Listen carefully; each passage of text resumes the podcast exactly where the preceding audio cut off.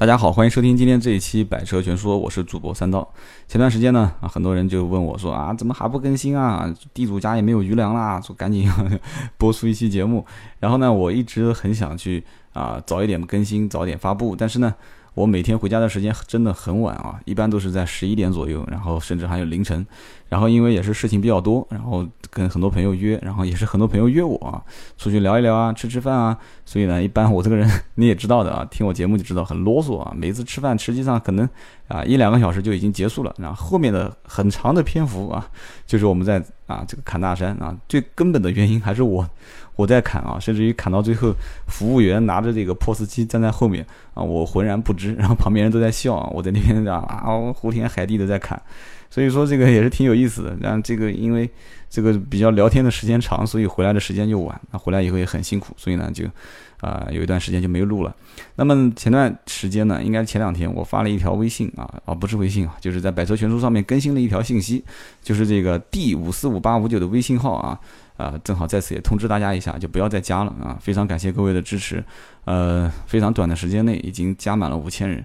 然后这个五千人的这个概念，我也之前一直不知道啊，是微信的上限。所以呢，我一直以为这个微信的互动挺好的，但是呢，发现有这么一个制约，所以呢，我就突然想到，可能今后再开一些这个微信的平台，呃，那我就不知道到底要用多少个微信号啊。这个讲起来可能有点有点夸张，但是。啊，我相信将来节目越来越做，可能呃很多的一些新的朋友会加入，所以呢，呃，而且微信号确实也很难注册啊，要有一个手机号，要有一个邮箱，必须要绑定，而且里面可能很多的一些内容它以后会有制约，所以今天在此呢。给大家呃做一个小广告啊，今后估计这个广告就这么做了啊，大家还是关注我的微博啊，我的微博之前一直是私人的微博号，所以呢，呃，如果感兴趣，你可以往前翻一翻啊，几乎是我近几年来我生活的一个记录啊，相当于是我一个私人的日记本。呃，说实话，我也不是什么一些坏人啊，所以呢，你了解一下我的之前的一些经历，其实也没太大关系。呃，我也看了一下，也没有太过隐私的一些东西啊，没关系，大家反正正常关注就可以了啊。我的微博的号是。啊，百车全说啊，我已经把它给啊名字更改过来了，叫百车全说啊。大家可能也看到了，我之前有一个认证，呃，这个认证呢我已经申请取消掉了啊。然后后面呢我会想办法认证这个百车全说，所以呢欢迎大家关注我的微博、新浪微博啊，百车全说。然后呢。这里打个小广告啊，其实你大家如果真的不会搜索的话，你直接在百度搜索“小豆说车”也可以啊。早年我其实用的名字叫“小豆说车”，豆呢就是窦娥冤的窦啊。其实我之前一直在早期前十期节目当中，我曾经可能说的我啊，我叫小豆啊，所以这个呢就是我的一个呃将来跟大家互动的方式啊。我觉得微信平台那么前五千个加入这个微信好友的，我觉得大家应该。呃，怎么说呢？好好珍惜吧，我也好好珍惜大家。以后呢，会慢慢的进行筛选啊，跟大家互动啊，或者看到你们更新的一条朋友圈啊，会跟你聊一聊啊，大家也不要惊讶。然后慢慢的、慢慢的，有一些啊，常年你在朋友圈里面没有更新的，然后我们也没有互动的，我会给你可能留个言，然后你两三天都没有回复我的啊，可能我不知不觉的啊，大家还是建议见谅见谅，我可能会把它删除掉。删除掉之后呢，我可能会再慢慢的加入进一些好友。那这样的话，我想把这五千个。微信当中的好友做成一些啊质量非常高的，然后呢，我们经常有互动的一些呃比较好的一些朋友吧，啊，就是这样的一个情况。那么呢，今后的这个节目的发展呢，会有一个小的方向啊，今天可能有点啰嗦。那么小的方向是什么呢？就是一个就是呃会稍微改版一点点。那那么改版呢，主要还是。会邀请很多啊，我汽车圈的一些朋友啊，当然了，我也邀请这个听众朋友当中，如果有兴趣的啊，不管是在天南海北啊，现在交通工具很发达了，呃，你看我以后的发展怎么样啊？如果说我确实很有钱，我可以报你来回飞的飞机票啊，然后安排你住宿啊。但是节目的初创阶段啊，我如果大家感兴趣到南京来玩啊，我可以招待你们吃饭没问题啊，住宿应该也没有问题啊，只要你要求不要太高。但是呢，这个来回飞机票我就不给你报了啊，可以来参加我的节目互动一下。啊，我想其实录节目时间很快啊，大家聊聊天啊，都聊聊天很简单。嗯，我想了一下，其实，在目前我的一些朋友圈当中啊，我想能挖掘非常多的话题啊，因为啊，上到劳斯莱斯啊、法拉利啊、兰博基尼啊，啊，下到啊开渣土车的啊、面包车的哈，啊，奇瑞的啊、比亚迪的啊。啊，这个大家不是，我不是歧视啊，我只是大概的就是分一下啊。不管是什么样的一些车主，我觉得他们都会有很多自己非常好玩的一些事情啊。当然了，我会把它挖掘出来啊，用一些调侃的方式。所以呢，这样的情况呢，就会不会变成我一个人在家里面把门关起来、窗户关起来以后一个人脱口秀啊，然后会做成一个小的像这种啊，像访谈啊，或者是像会客室一样，大家在一起聊天啊。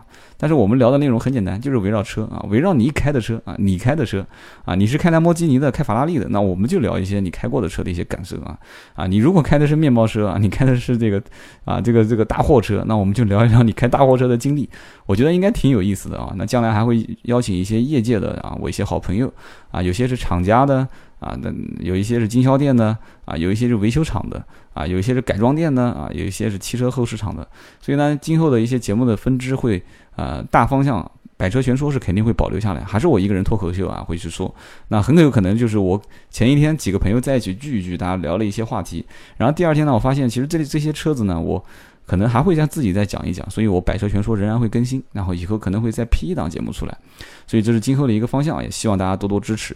然后听了我前面的这些啊啰嗦的东西呢，大家有些想法呢一样的啊，一个呢还是可以在微博上面可以给我留言，因为微博你即使不关注我也不要紧啊，你不关注我你可以点私信，你可以可以我可以在这个未关注人私信里面看到你们的意见。呃，还是一句话，其实新浪微博的这个百车全说啊，就名字就叫百车全说，你搜一下。嗯，大家以后还是会有一个非常通畅的一个这个交流的渠道啊。今天呢，就跟大家讲一下。当然了，那个公共平台就是微信的公共平台，也可以关注一下，就是 A B C D 的 B 啊，B 五四五八五九啊，B 五四五八五九。好了，那前面的这个广告啊，这个啰里吧嗦的也讲了很多。今天这一期呢，跟大家聊什么车？今天这一期呢，我发现啊，其实很多人也讲了，说，哎，你怎么德国车、日本车都讲的还挺多的，但是你为什么韩国车一直不讲啊？其实韩国车我还是说过的，曾经有人也提过，说法国车为什么不讲啊？这个怎么说呢？其实，呃，我自己没有去分车系，因为我本身这个节目没有之前做一些筹划啊，或者是写一些文字啊，啊，纯脱口秀啊，就是之前什么东西也不准备啊，车上路上看到什么车，或者跟老婆聊天。啊，老婆说啊，你今天怎么不更新节目啊？我说哦，对了，我今天要更新节目。然后我就回头一想一想，啊，说什么车呢？然后上一些这个主流车网去看一看，然后就挑一款我自己开过的车，就跟大家来聊一聊。那么今天这一期呢，我说实话，真的是姗姗来迟啊。今天这期节目呢，实际上想聊一款车，这个车子啊，在国内啊，应该是。应该是在中国啊，我记得没错的话，应该过百万的销量了，而且是一款 应该也算是国民神车啊，应该能算得上是国民神车。这款车是一台一辆韩国车啊。说到这里的话，我相信有些人已经能说得出这个这个车的名字啊。其实这个车就是。现代的伊兰特啊，我差一点点就讲成北京现代了啊！现代的伊兰特，其实这个伊兰特的车型呢，其实真的有很多很多可以说的啊。从早年呢我们啊，我是生活在南京啊，在路上看到很多的一些啊现代的这个车型啊，不仅仅是伊兰特啊，包括索纳塔也看到过啊。包括这个远见啊，这远见车型啊，曾经很多人问我说啊，这个车子到底好不好买啊？其实很少很少有人会买这个车，但是看中这个车的人会很纠结。为什么很纠结呢？就发现第一，出租车这个牌子蛮多的，但是家用轿车远见这个车型就很少很少。但是呢，就是我曾经跟一些出租车司机在聊天啊，我说你现在就是说实话啊，你如果真的是想买车，最关键的其实你要咨询的人就是问出租车司机。你说一个人一天要跟一辆车打三百公里的交道啊，开两三两三百公里，那么一辆车一年下来开几十万公里的这样的一辆，就是这所其实每一辆车在这个出租车司机里面都能算得上是神车啊。你跟他们去聊天，你会发现。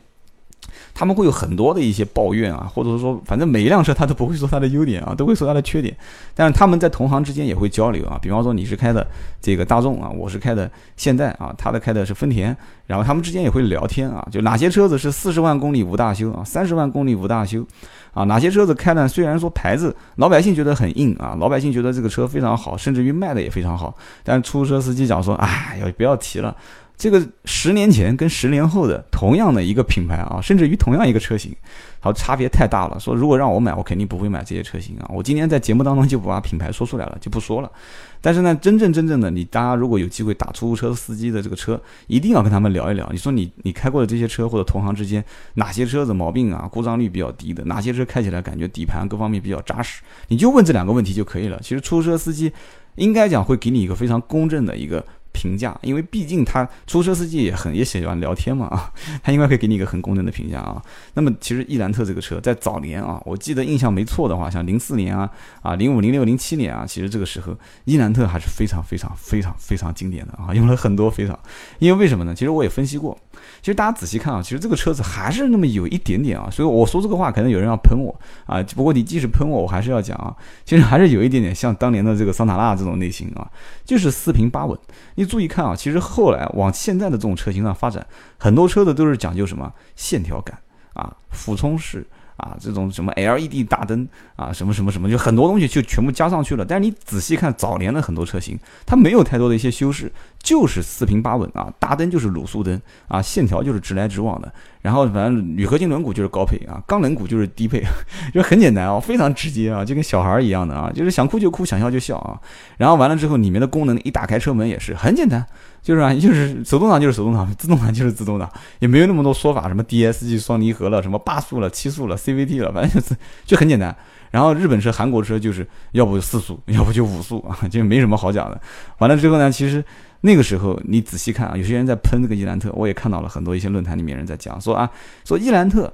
然后说悦动啊，其实这期节目也可以带着说悦动啊，因为毕竟悦悦动它也是伊兰特。其实，在国外它不分什么伊兰特和悦动，悦动就是伊兰特的整体换代的一个新产品。然后你看它的数据啊，不管什么发动机的功率啊，什么什么车身的长宽高啊，它都有改变。但是很多人就喷它说，哎，是改了啊，结果把这个独立悬挂改成非独立悬挂，那这个。你让我怎么讲呢？其实德国车它也改啊，其实我怀疑是不是德国车它也学日本车跟韩国车啊，你改我也改，我也不想那么傻。但是呢，其实这个东西怎么讲呢？你说如果从技术上角角度上来讲的话，它确实是减配了，这个毫无悬念。但是你如果说从销量上来讲的话，其实伊兰特悦动它卖的也很好啊，有很多人认这个车。老百姓有的时候他就会问一些问题，说。啊，这个就一边骂一边讲说这个太不厚道了啊！这个车子为什么叫独立悬挂改成半独立悬挂？那你让他仔细说，到底好在哪里？但很多人他也说不出来啊，独立悬挂就是好啊，舒服啊。但是是不是因为独立悬挂它就舒服，半独立悬挂就不舒服呢？其实你要如果平时开市区的话，我个人觉得啊，反正通过至至少在我的个人感受来讲，我我感觉不出很多东西。但是如果激烈驾驶，有些人讲说啊，我是技术宅。啊，我是技术很牛逼啊，然后我很懂车子啊，我在过弯的时候，我能感觉出来独立悬挂和非独立悬挂的支撑点啊，然后各方面什么东西，哎，那我们就不谈，这种人太少太少太少，而且我去掉一部分这种键盘车手啊，就是每天滚键盘啊，没有开过的啊，再剩下来一部分这种绝对专业的，就是一开一上路，我就不告诉你这个车子是不是独立悬挂、非独立悬挂，那你说说看呢啊？你说说看是四连杆、三连杆还是多连杆啊？你说说看这个车子啊，包括宝马的这种什么，就是什么什么什么那种很啊，就是很牛逼的一些技术。我不说，那你去开，开完之后你告诉我它悬挂是什么啊？我我把你的眼睛蒙着，甚至于不告诉你这是什么车型，你能说出它是什么悬挂吗？不一样嘛，对不对？就像可口可乐一样的啊，什么什么百事可乐还什么可乐，很多种可乐把它放在一起杯子里面给你喝，有的时候你就猜错了嘛。但是你一看你就知道可口可乐好啊，百事可乐好，很多东西其实它就是这样子的。我一直在强调，就是感受。其实买车子感受非常重要。其实车子就是四个轮子，两两两排沙发嘛，很多人都是这么讲啊。但是大家知道这个这个句话的时候，好像是李李李李李叔啊，叫什么？叫李叫，其实那个叫叫叫叫李书福啊啊，李福叔啊，就就那哥们儿，哎，怎么突然把他名字给忘了了啊？就是他说的嘛，就是。它就是很简单，两排沙发四个轮子嘛。其实这个道理我觉得也是很简单。但是汽车到后面变成一种文化，所以大家都会讲说啊，这个不好啊，这样的话完了技术发展之后都会说新技术更好，老技术不好。但是有的时候我再回头想想看，真的真的真正真正的很多东西啊，它越直接越客观，故障率越低啊，这才是你真正用车的一个。我觉得是主流的价值观啊，我至少我认为，所以呢，很多人就说啊，你为什么不聊韩国车？其实韩国车它它的特点是什么啊？这个我在这边说，可能韩国车主又要喷我了啊。那不管了，我就说了，我止不住，因为脱口秀嘛，你让我去改变我的思路也很难。韩国车的特点就是，它优点就是没有大大的缺点啊，缺点就是没有大的优点，那就是它的特点。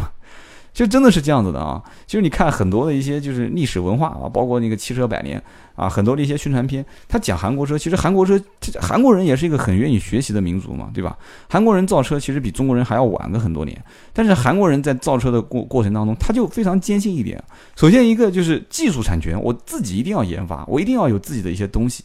然后很多人也，我记得我记不得到到底是这个现代还是起亚，反正。一个是啊，应该是现代，现代就是有三菱的投资嘛，就是日本方投资它的这个现代工厂，然后起亚有马自达的投资。其实有人也在讲说，那到底韩国的这个国土上面日本车多不多？然后中国的国土上日本车多不多？那大家都能看得见嘛？那有人就讲说，那你就要告诉我，你到底定义日本车什么是日本车啊？他说你要如果说是整车进口日本车，那韩国的日本车肯定比中国的日本车多，因为这个中国的日本车。这个这个怎么讲呢？到韩国它也是进口，然后完了之后，在中国日本车它就是用日本车的车标，就比方说这个这个这个尼桑就是尼桑，然后日产就是日产，然后雪呃丰田就是丰田，本田就是本田。但是在韩国，韩国有很多技术也植入到啊，日本有很多技术也植入到韩国车里面。但是韩国车用的就是韩国车标啊，而且韩国车标大家都知道，起亚、现代、现代、起亚。所以说韩国车到底。它是不是日本车？韩国车有没有日本的技术？然后完了之后，就是说韩国车，韩国的路上跑的这些日本车多不多？韩国车多不多？我觉得我的听众朋友当中也很多也是韩国这边留学生啊。其实你们也可以微信告诉我今天这个话题啊，我也有点搞得郁闷了，我也搞不懂怎么回事啊。反正这个里面呢，我觉得其实韩国有个很牛逼的地方。那大家有人讲说韩国人。这个财政赤字的时候，就是政府非常非常缺钱的时候，然后最后怎么办呢？国捐啊，让老百姓来捐钱啊，然后大家一起讲说泰坦尼克号我们抵制。然后据说啊，我只是听说啊，我韩国留学生，你可以告诉我一声是不是这么回事？说韩国人集体不看泰坦尼克号啊，结 果泰坦尼克号的这个票房几乎为零啊。然后韩国人说我只支持我们韩国产业啊，除了买一些奔驰宝马，然后你看韩剧里面的车基本上都是韩剧里面韩韩国的车，所以说我觉得其实韩国车它也有确实有它的优点，它的其实。真正的造车理念其实跟日本车很像啊，其实包括美国车、德国车、日本车，其实很多人他都会去比啊。那讲到日本车，很多人就不往下讲了。假如如果再要比的话，德国车、美国车、日本车、韩国车，其实韩国车真的就像我我的我的微信朋友当中有一个人是是老挝的啊，在老挝那边啊，就希望这个听众朋友也在听我的节目啊，也非常感谢你跟我分享了很多你们当地的一些特色。他就跟我讲，在老挝那边的韩国车就很多，然后我就问他为什么呢？他说第一个这车子本身就。就经济实惠嘛，就很便宜嘛，而且皮实耐用，也不容易出问题，主要还是便宜嘛。所以说，在老挝那边经济欠发达的一些地方，这个车子就卖得很好。然后后来我就在想，是不是这么回事呢？因为在国内韩国车其实也不贵啊，对吧？你比方说，就讲伊兰特悦动这款车，实际上它卖的非常非常好的那款车型，其实就讲的所谓的叫爆款啊，它卖的非常好的爆款，就是八万多块钱那款嘛，啊，九万多块钱啊，打完折反正也就是八九万。啊，甚至我看全国最低报价有报到七万块钱不到的啊，就有点夸张了啊。一点六的手动挡，一款合资品牌的车型啊，挂着一个这个现代的标，也不算太太跌份啊。完了之后，什么该有的都有，对吧？反正也也不是太好，反正就是手动空调啊，然后完了手动变速箱，完了之后反正也是一台悦动啊，然后车身的长宽高，哎，我觉得也能满意，又是辆三厢车。那我曾经也开过一辆十四万公里的一台手动挡，这个车子呢也挺有意思的，这也是一辆呃悦动啊，悦动的手动挡。它这个手动挡呢，它没有天窗，然后我整体来看配置比较低，但是它有真皮座椅。然后更奇怪的就是，它开到一定的速度，它会告诉我，他说您已超速，而且是中文的，您已超速。哎，我就觉得很奇怪，我说这个车子怎么配置这么低？哦，还不算太低啊，它有个自动空调。然后我就在想，这车子配置不算太高，但为什么会出现一个您已超速呢？然后我就跟。评估师就讲，我说，哎，我这车是不是客户自己加装那个这个就是限速的这个这个这个探头？他说不是的，他说这个车子我以前收过过，它就有这个技术，它就是你超速，它就会提示你啊，您已超速，哎，特别有意思。然后我就问他，我说那这个您已超速的车速能不能调呢？他说好像调不了。然后我我也在车上研究了很长时间，我也没发现调节的位置在哪里啊。如果听节目的朋友当中有一些是做啊汽车维修的啊改装的，你可以告诉我啊，这到底是怎么回事啊？我觉得很奇葩的一个技术。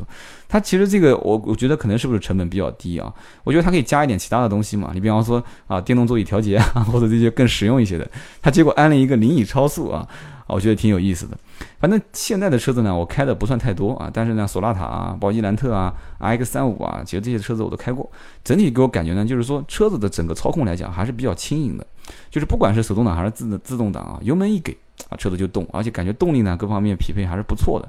但是唯一感觉就是还是有点轻飘飘的感觉，就是有点像开什么呢？像马自达的车。其实我感觉很奇怪，我开本田的车子啊，本田全车系，感觉方向盘反而不飘，感觉还挺重的啊。包括像像像本田思域啊啊，包括像本田的这个，包括广汽本田的像雅阁啊啊，甚至于开飞度啊。前段时间我还去试了一下飞度的最新款啊，一点五的顶，一点五的顶配啊。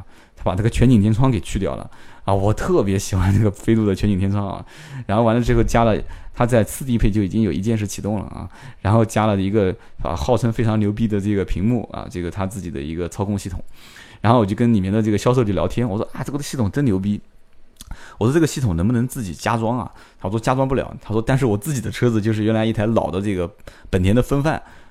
我说干嘛？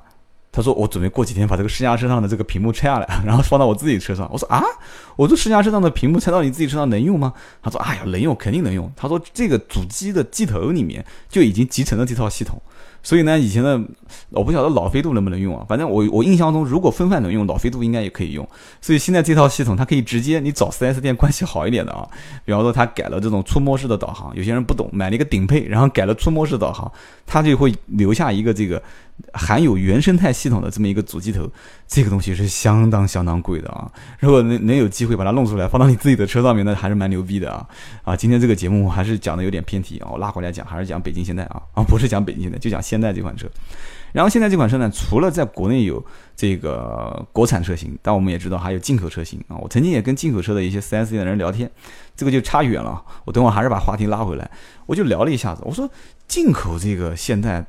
那按我印象中应该不好卖啊，然后他们的销售总监就跟我讲说不好卖啊，他说你不要搞错掉了，他说我们一点六 T 的飞思卖的简直呼啦呼啦的啊，这个车好多人抢着要都没货，还要订车呢。然后他们家的这个这个这个叫叫叫啊索兰托啊，应该是啊也是卖的呼啦呼啦的啊。然后我就跟他讲，我说我说你们家这个车子那个叫什么呢？就是进口现在的雅雅克士怎么样？他说雅克士你帮我卖，他说雅克士卖一台，我估计你可能好几个月的你就不用 不用再再再再再关心你的收入了。我有那么夸张啊啊？然后他说是的，是的，雅克士确实很难卖啊。然后呢，我就跟他讲，呃，其实不管是在现在目前国产的现代还是进口的现代，其实老百姓对现在的定义啊，还是成本比较低廉、比较实惠的一款车。然后呢，在整个的车辆使用过程当中，其实大家如果真正想买。这个现代车型的人还是有一种想法啊，其实就是就图，其实讲的有点夸张，就图便宜啊。然后完了这个便宜的过程中还有一个合资品牌标志啊，所以呢，嗯，这个怎么说呢？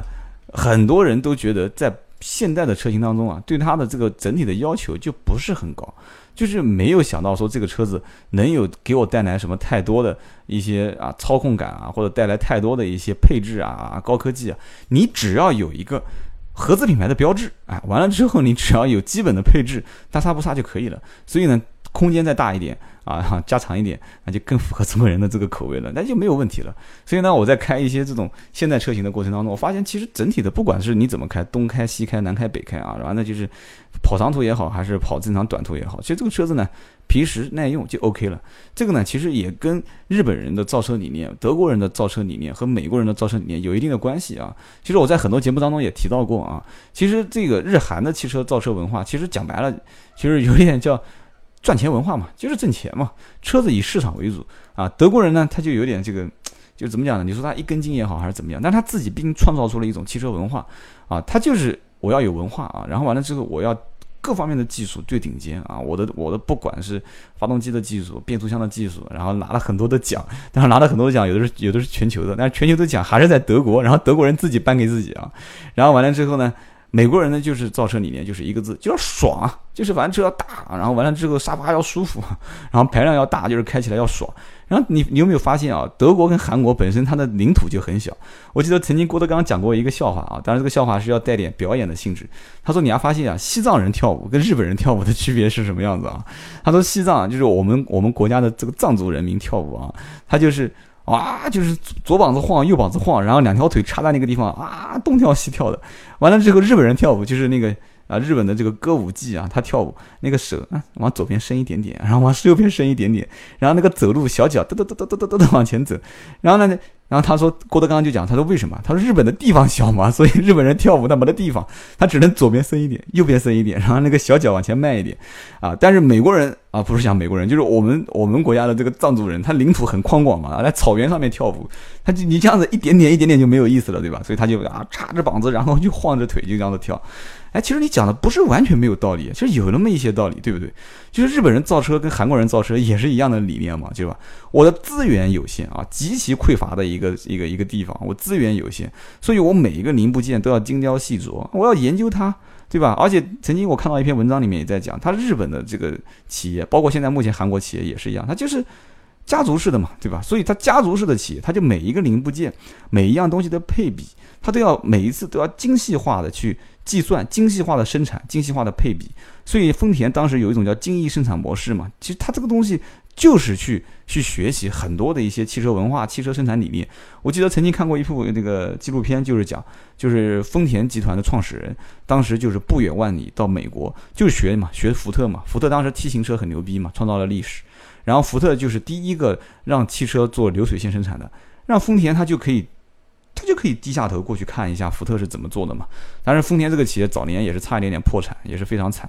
后来也是因为有了这个战争啊，丰田家族就开始啊制造一些这个这个战争的设备，然后后来起家了以后，慢慢的这个汽车产业也开始成为了它的一个支撑性的一个东西。所以说，其实我们不讲偏的一些东西，以后慢慢聊啊。我们就讲这个精细精益化生产。其实你说德国人是不是也是精益化生产？也是啊。也是啊，但是德国人他现在已经慢慢的成为一个就是，呃，怎么讲呢？就是全球采购的一个组装组装的一个车间。但是我这种说的东西呢，可能不太专业啊。我更希望是一些车厂的朋友，以后有机会可以到我的电台来，大家一起互动。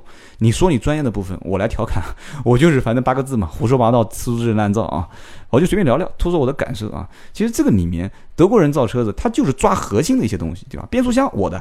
啊，甚至于现在变速箱有些也不是我的了，很多德国车的变速箱也是拿拿一些做变速箱很牛逼的一些啊，拿过来啊，我来坐在上面。OK，完了之后发动机是我的。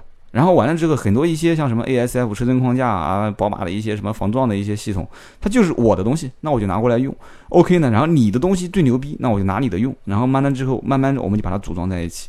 那么其实没办法，全球就是个大工厂。日本车是不是里面也全是日本车的零部件？也不完全是啊，它里面也会有一些全球化的采购啊。那我就不相信它的 ESP 车身稳定系统，它用的就是自己的。啊，当然了，日本车很多也没有 ESP 车身稳定系统啊，啊，开个玩笑，开个玩笑。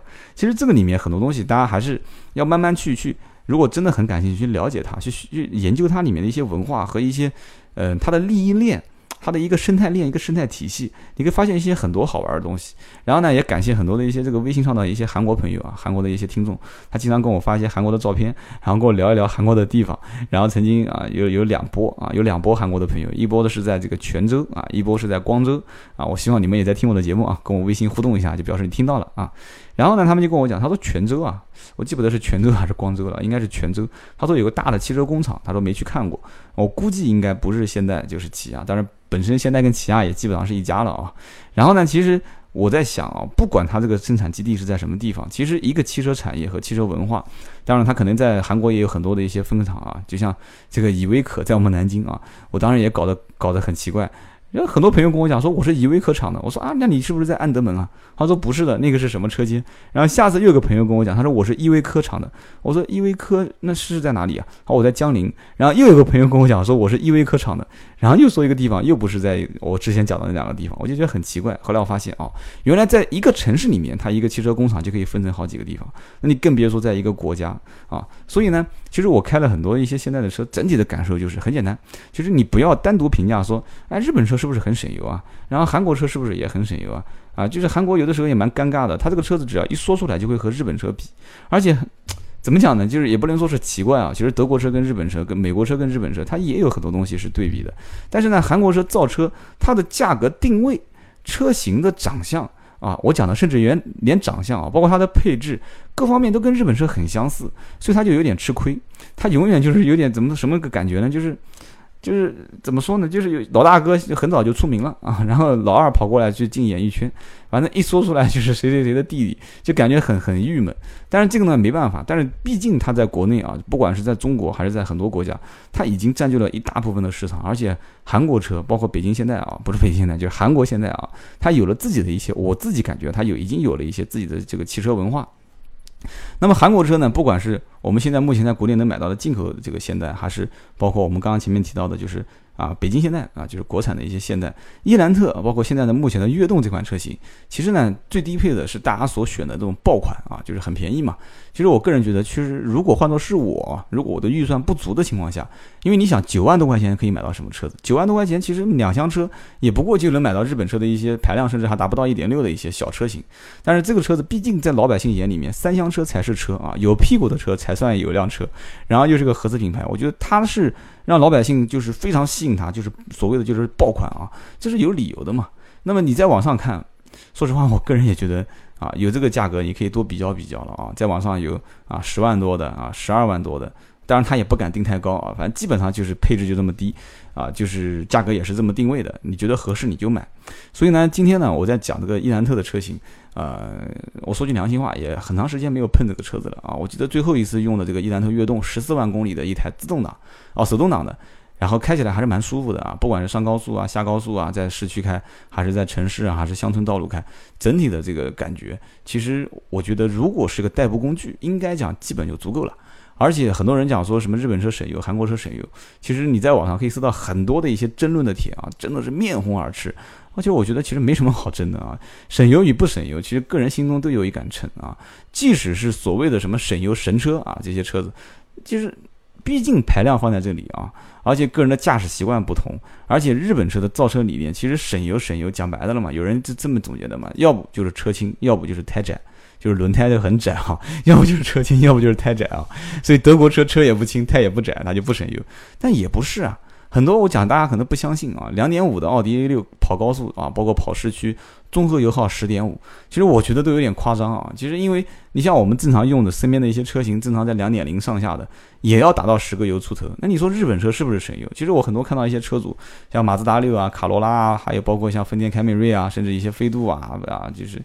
呃，这个思域啊，油耗也不低啊，正常也在十个油上下啊。其实这个东西呢，大家我觉得啊，其实不用太多去想。日本车所谓的省，它并不是省油，它省了很多东西啊，包括省心啊，包括省你的保养费用啊，包括省油。但是呢。就是怎么说呢？其实，在美国的一些朋友，我相信也有人在听啊。其实美国人知道，就是美国当地的一些人都知道，其实，在二手车市场里面，丰田车啊，日本车是非常非常保值的啊。但是今天这一期，我说实话说出去之后，可能有人要喷我说，你这个人就是他妈日本车的托啊，韩国车的托。那你说他们车有没有缺点呢？这个车子整体来讲，我说实话，就是它就是没有优点，就是它的缺点；没有缺点，就是它的优点。就是已经到了这种就是混沌的状态了。其实这个车子，你就你反正就一句话，你就觉得价格合适，配置合适，外形也不难看，你就买。反正你肯定买了也不会后悔，买了也不会啊吃亏上当。而且你买的这种像伊兰特的车型，它还保值。当然我说的是伊兰特，不是悦动啊。所以现在目前像在二手车市场里面收购的话，像伊兰特这种车型，零四年、零七年甚至一一年的这些年份的车型，只要车主正常保养的比较好的话，你会发现其实这些车子都很保值啊，还是非常非常保值的。但是呢，如果说这些车子一旦有事故，哎，这个就要另外一种说法了。其实很多人讲日本车跟韩国车不能撞啊，就是如果撞过之后再重新修复的话，这个车辆的保值率会相当相当低啊。它跟一辆德国车装过之后的这个修复完好以后，它的保值率是差别非常大。所以今天呢，就跟大家聊了这个伊兰特这款车型。哇，今天聊的时间好长，三十二分钟。其实我说我今天想跟大家本来想通知一件事情，就是。我以后做节目太累了，纯脱口秀，一个人讲三十分钟，对着这个电脑屏幕，电脑屏幕还是关的，是黑的电脑屏幕啊，就是在那边一个人手舞足蹈的讲。我现在头也冒汗了，然后身上也出汗了，而且我的房间为了隔音，我把窗户啊门都是关起来。南京这边天气温度也比较热，唉，这个怎么说呢？真的这个体力的消耗也比较大。我本来是想这样子的，就是说十分钟，然后停一下喝口水，然后我们接着再说十分钟，然后再停一下喝口水。然后就像很多的一些脱口秀节目一样的，他就是说，好，我们下一期啊，不是下一期啊，休息片刻，我们一会儿再来，然后中间进一段插花。很可惜，我我真的不会插花啊，我什么都不会啊，所以今后呢，我还是希望有一些这种高手来帮帮我啊。你会视频剪辑啊，会啊，不是视频，你会音频剪辑啊，会做一些提头啊，这些东西你可以。帮帮我啊，帮帮我！真的这些东西我都不太会，所以呢，今天一口气就说了三十多分钟啊，也算是交了差了啊。当然，我真的不是把它当成任务，我只是举个例子 叫交差了啊。我觉得这是我的兴趣爱好，一定会坚持下去的啊。前面呢讲了节目的改版，然后后面呢就是也不想讲这么多废话，就是一句话，大家继续关注我的节目，继续去。啊，这个微信就不要加了啊，加我的这个新浪微博叫百车全说啊，新浪微博百车全说。完了之后呢，以后我们就在微博上去互动啊，新浪微博百车全说。呃，有什么建议，有什么提议，我们还是在微博上私信给我。好的，今天这一期呢就到这里，我们下一期接着聊。